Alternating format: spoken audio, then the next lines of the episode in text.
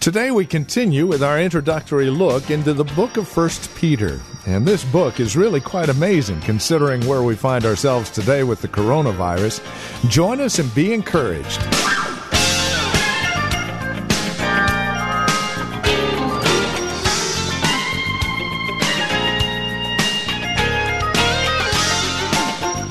We're indeed in troubled times. So, what is our response as believers in Christ? How do we triumph in troubled times? Well, I'm glad you asked. Peter has some amazing answers for us here in 1 Peter.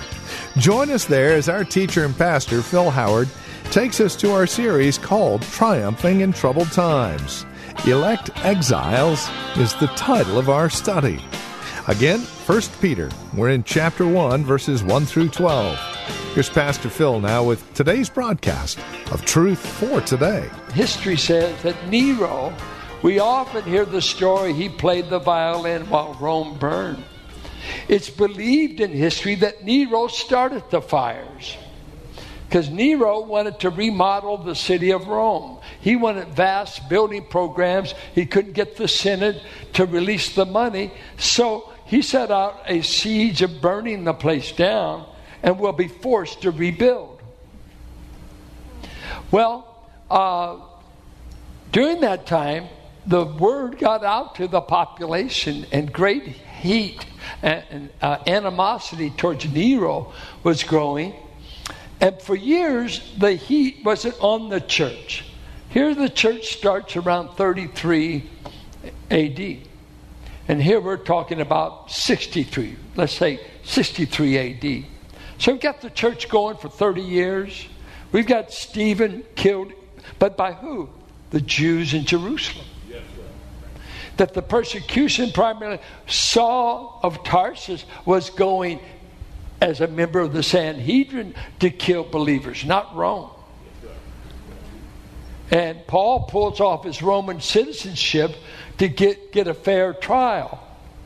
So Rome has not come down totally on the church. But eventually they found out Christians weren't a part of the Jewish group. And the Jews were smart, they were political, they had made alliances, they knew how to survive their captors, they knew how to survive Rome. Work it out. But pretty soon, Christianity was moved over here by the Roman authorities. Said they're not a part of the Jewish faith. They are like a cult like a sect. And so now we're going after them. We're not pers- persecuting the Jewish people anymore. Of course, Titus went crazy in 70 AD. Great devastation to the city. But he's going after these Jews. And so what did Nero do? He said, the Christians burned the city down. So he had a basis for killing them and pursuing them. But he tells these people, this is who you are. You've got an inheritance coming. And then I think what's so beautiful, he says, You're the people that God is going to guard by his power until you get to the city. The city's being kept, and God said, I promise to keep you in the meantime. And the word is guarded. I'm going to guard you. That's why this song, He will hold me fast means so much to me. If you've never been a Christian and thought you could lose your salvation at the same time, uh, God, God's blessed you. I grew up believing I could lose it. I grew up saying, You're not necessarily saved because you got saved. Think of that. So, when can I say I'm saved? You're never saved till you get there. Have you ever heard that? You're only saved when you make it. So don't get all whipped up down here thinking you're going to make it. Because there might be a sin out there you're going to do. Has anyone grew up, grown up that way? Did you grow up that? Way? Okay? That you, are saved the night you're at the altar. And you want to just say, kill me. Then I know I got heaven made. No, no, no. No, no, he said, Whom I save, I promise to keep. I promise to guard. They, you may stumble, you may sin like Peter did. You may do a lot of flubbing up before you get in the city. But I promise I can keep what I save. And it's an insult to me to tell a believer, you may not make it even though you put faith in Christ. What kind of gospel is that? If I never save myself, can I lose myself? I was lost to start with. I needed no divine help. The issue is can I land safe? You can only land safe if your hope is in Jesus. He will guard you, He will get you into the city. You not only have an inheritance, I've got the promise that I'm under a divine escort from earth to glory. You ought to shout if you knew how. That is worth being happy about.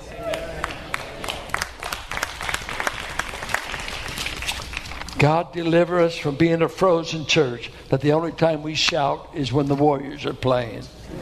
You didn't shout loud enough last night, I'll tell you that. now, what they're going through. He writes to them, even though you are my children, you're going through some rough times. In this you rejoice, though now for a little while if necessary. Ooh. If what do you what do you mean? Do any of you think trials are necessary for you? I'll let you pray about it. God said, I've determined trials you need. Because you won't, you, you're not going to be what I want until I test you and try you. I hate the subject because I'm a coward. But in this you rejoice. Though now for a little while, if necessary, divine necessary, you have been grieved by various trials.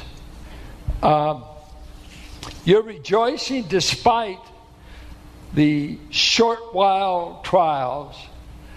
Uh, did you know that your trials are going to be like a dot on a line. Let's say this line represents eternity past, eternity future, and what your life as well as your problems, just a dot on the line. Or a grain of sand compared to the Mojave Desert. Someday when it's all over, it's going to be a blip in your mind. Have you ever gone through tough times and just give you a year or two of maybe health, uh, or you've gone through rough economic times and you get over it, all you say, oh man, that was so long ago. When you're in it, it's not long, it seems forever. When your body's hurting, when finances are not good, Trouble seems to last forever when you're in it. But Peter says, just a little while. Your momentary light afflictions, Paul called them. A moment.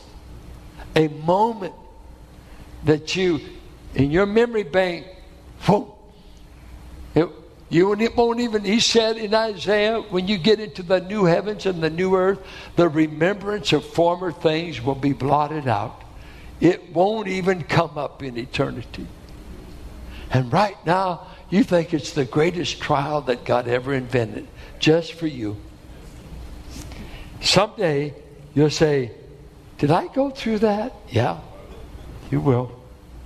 In this, you rejoice but right now, we're grieving. And the word grieving there, a great commentator, Westcott and Hort, he said, this grieving is not just the grieving from pain, because grieving is mental. The pain is one thing. You're going through the mental pain whatever goes on in our mind when we're suffering, when we're misunderstood, when we're falsely accused, we're being persecuted, when we're all these grievous trials, whatever it's doing, you're worried. I can't sleep. I'm troubled. Uh, I'm, I'm anxious, I'm fearful, all that composes uh, the mental state of our suffering. He, he said, uh, though you're grieving for a little moment, you'll be like the woman that has the baby. And oh, how women love to talk about the baby being born. You know, that's the the woman talk. I remember the day I, it took. I had that baby in six hours, and, and I'm saying, just go in there and have it. But I'm not invited to the conversation. Not with my wife and the girl. Oh, tell me all about it. Where were you? The first one, I had to go to another hospital bed because I felt so sick. Left her by herself, and the doctor delivered. Where were you? Well, I was feeling sick to my stomach. Oh, you don't know what I was going through.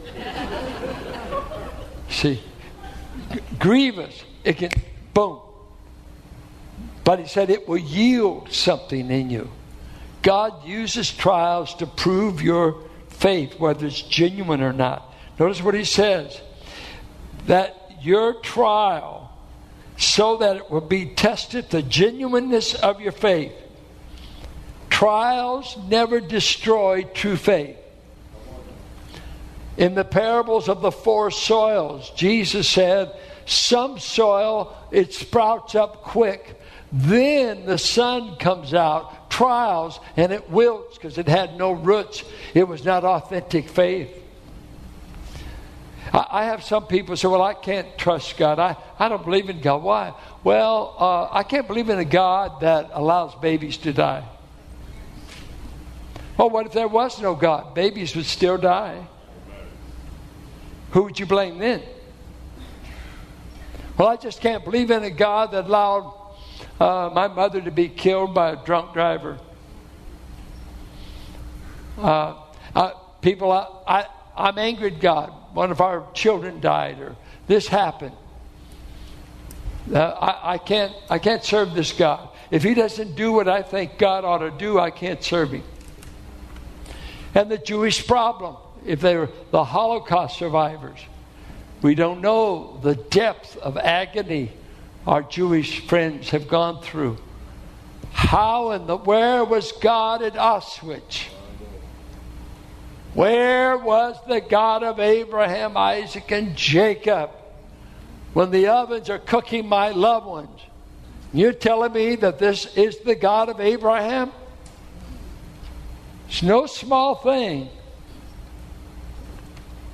But if you're Job and the wife says, curse God and die, after they heard the 10 children had just died, he said, This seems like a good time to worship. And he gets on his knees and said, Naked I came from my mother's womb, and naked shall I return. Blessed be the name of the Lord. So Job worshiped God. Three Hebrew boys in the fiery furnace. They were in there praising God, and all of a sudden a fourth man showed up in the furnace. Not, I'll be with you once you get out. This one we call Jesus gets in the furnace with his people. Heard a beautiful line this morning when he told Noah to build the ark. All the detail. It's got to be this tall this wide, this, this, this. You know the two things missing on the ark? A rudder and a compass. Can you imagine Noah going on, hey, how do we steer this thing? I'll get you there. Wait, wait, wait, wait. Don't I steer? No, no, no, you get in. I will steer it. I can get you there in your trials. While the whole antediluvian world is drowning, I will guard you and get you on the other side. Without a compass, without a rudder, you won't get any credit for where you land. It will be the captain. He tests our faith to see that it will come forth as pure gold there's three things he said we ought to be doing in the meantime. While we're being tested, while we're reveling in our new status with God, three things he says believers ought to be doing. Though you've not seen him, you love him. And it's a present tense. We ought to be continually loving Christ. Continually loving Christ. Some scholars believe that love and trust are interchangeable. Most likely they are. Are you loving Christ? The people that know Christ him. Even though they fail, as Peter did. Here's the man that he asked, Do you love me? Now he's writing an epistle and he's saying, Love him. Love him. And uh, he said, That's the characteristic. He said, He gives a crown of life to those who love Him. There's a crown of righteousness to those who love His appearing. Over and over, all things were together for those who love Him. We are Christ lovers. We are Jesus Christ lovers. And that is the thing we want. We fight not to leave our first love and to keep the first love. We fight to keep the boil. We fight to keep the enthusiasm. We fight for it not to be a has been just a dead Orthodox church. we're dead right in our church. We're both. We're right and we're dead. We're trying our best to have an enthusiastic love for Christ until we see Him. But sometimes my love gets cold. But He will hold me fast. Has God ever loved you when your heart was cold toward Him? You didn't feel like praying, you didn't feel like devotions, you didn't feel like going to church? Were you still saved? He will hold you fast. Second thing he says you ought to be doing is trusting him. Though you haven't seen him, you trust him. You believe him. His promises are true. He will not forsake you. Trust in Christ. Trust and obey. There's no other way. Uh, keep trusting Him in these grievous trials. Don't exchange God when you're in the midst of the trial. Don't try to exchange God. It's amazing when you get under pressure, when you get tired, or you're going through it, it's easy to make uh, irrational decisions, decisions of non trust decision that's maybe not loving. Just uh, don't do anything radical when you're tired, discouraged, or persecuted. Keep trusting. Amen. Keep loving. Virginia years ago told me about the missionary couple whose child died on the mission field, which many, that was the history of missions, always assume when you left Scotland or England in the 1700s up, when you went, you always assume I'll bury at least one child and most likely a wife. It's why so many parents fought to give up their daughters to missions. They died, they died, they died. Adoniram Judson, J. Hudson Taylor, on and on and on. You bury a wife and you bury a few children. And this couple on the mission field, the child died. And when they wrote back to missions headquarters, they said, God has trusted us with a great trial. How much can God put on us? Someone said he controls the thermostat of the heat in the furnace, and he has the watch the times how long it takes to purify your faith. How much do you need? to yield to him. And they say the old ancient goldsmiths used to boil that uh, and heat the gold. And since they didn't have many mirrors, their test was the dross has been consumed when I could see my face in the heated gold. And when God can see the face of Jesus in you, He might get you out of the trial. He wants to prove your faith is genuine. And in the meantime, He wants you to love Him, He wants you to be trusting Him. And then He says something uh, so beautiful. Though you've not seen him, you love him. Though you do not now see him, you believe in him and rejoice with joy that is inexpressible and filled with glory, obtaining the outcome of your faith, the salvation of your souls a supernatural joy that is based upon my identity in Christ. I'm going through tough times, perilous times, bad health, bad circumstances. And, uh, but I have a joy that is supernatural. There is nothing as refreshing as someone boiling over with joy.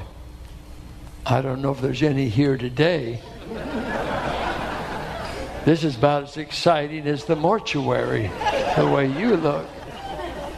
I mean, that, this crowd is calmed down. And you black folks, it's your fault. You're supposed to add some enthusiasm to our meetings. Willie's the only one we get to hear. We pay him to shout out and say, Stay on the wall, stay on the wall, stay on the wall. Carol and I, uh, one, one thing about living with someone that you grew up being Christian together, you learn a lot of the same songs. So every once in a while we'll bust out, uh, we're brushing our teeth. I usually try to quit brushing my teeth when I bust out.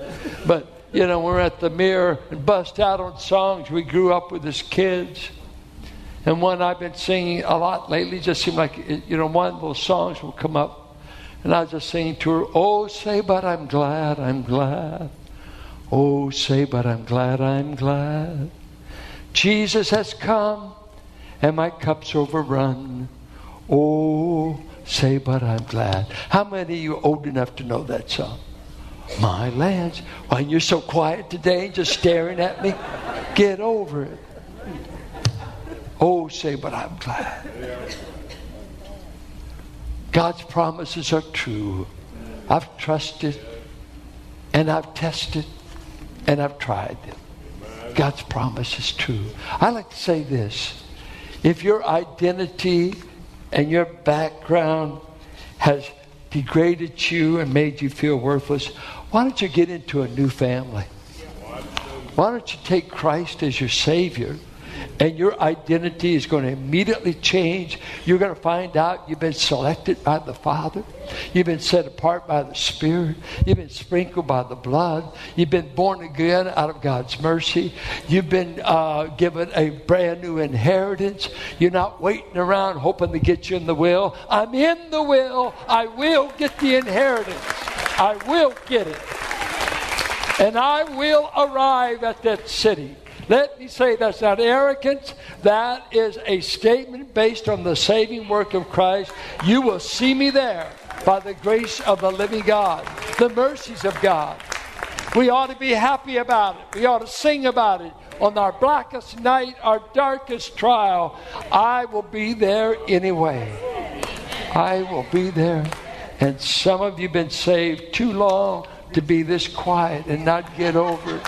You need to have joy bells ringing in your heart. I'm going to a city whose builder and maker is the living God. The city Abraham left Ur said, I'm going. I've seen a city, the city that Moses said, Keep Egypt, keep your pyramids. I'm going to a city that God has shown me in the heavens. What a great God. If you want to change your identity, come to Christ. If you want to have joy inexpressible and full of glory, it makes you shout. It makes your eyes run in tears. It makes you act more ways that we won't even want to claim we know you. But that's all right. Hey, you know, it's something that is joy unspeakable and full of glory.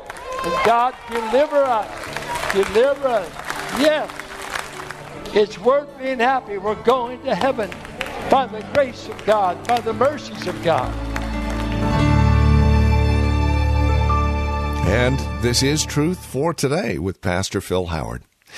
Questions, comments about the program, as always, we would love to hear from you. You can reach out to us by visiting our website, truthfortodayradio.org, or by giving us a call, 855 833 9864. If you've got a question for Pastor Phil, you can use your smartphone. The voice memo app on that smartphone is a great way to reach out to us with your questions, praise reports, and comments. Simply record your question, who you are, where you're calling from, and then email it to us, TFT questions at valleybible.org. Again, that's TFT questions at valleybible.org. And again, as always, you'll find more information about Truth for Today at our website, truthfortodayradio.org, or by calling 855 833 9864. Now, Truth for Today is a listener supported ministry. We have friends and family members who have come alongside to financially support the ministry to ensure that it continues on this radio station. Would you be a part of that family, that friendship? We'd love to hear from you. Reach out to us again. You can securely donate at truthfortodayradio.org or by calling 855 833 9864. And then come back and join us next time for another broadcast of Truth for Today with Pastor Phil Howard.